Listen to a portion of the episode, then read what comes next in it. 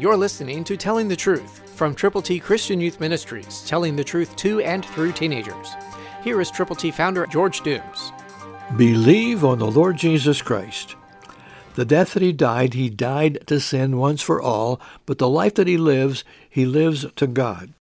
Romans six ten, New King James. Great promises from the Word of God. Wonderful information that is coming your way through the Word of God. And when we listen to what God has to say, we can respond accordingly. Let me repeat these words one more time for you. Listen very carefully. This is an awesome promise, a fantastic revelation from the Word of God directly to you and me. The death that he died, he died to sin once for all, but the life that he lives, he lives to God. Yes, Jesus is alive. He is coming again. Meanwhile, we need to tell people about him.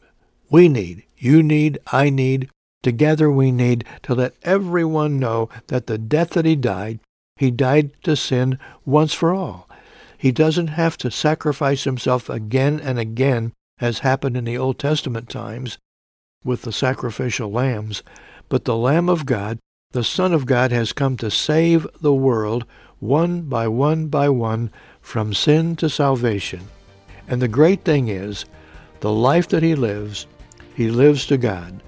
Believe it and share it. Christ through you can change the world. For your free copy of the Telling the Truth newsletter, call eight one two, eight six seven, two four one eight, eight one two, eight six seven, two four one eight, or write Triple T, thirteen thousand U S forty-one North, Evansville, Indiana, four seven seven two five. Tune in to Telling the Truth next week at this same time on this same station.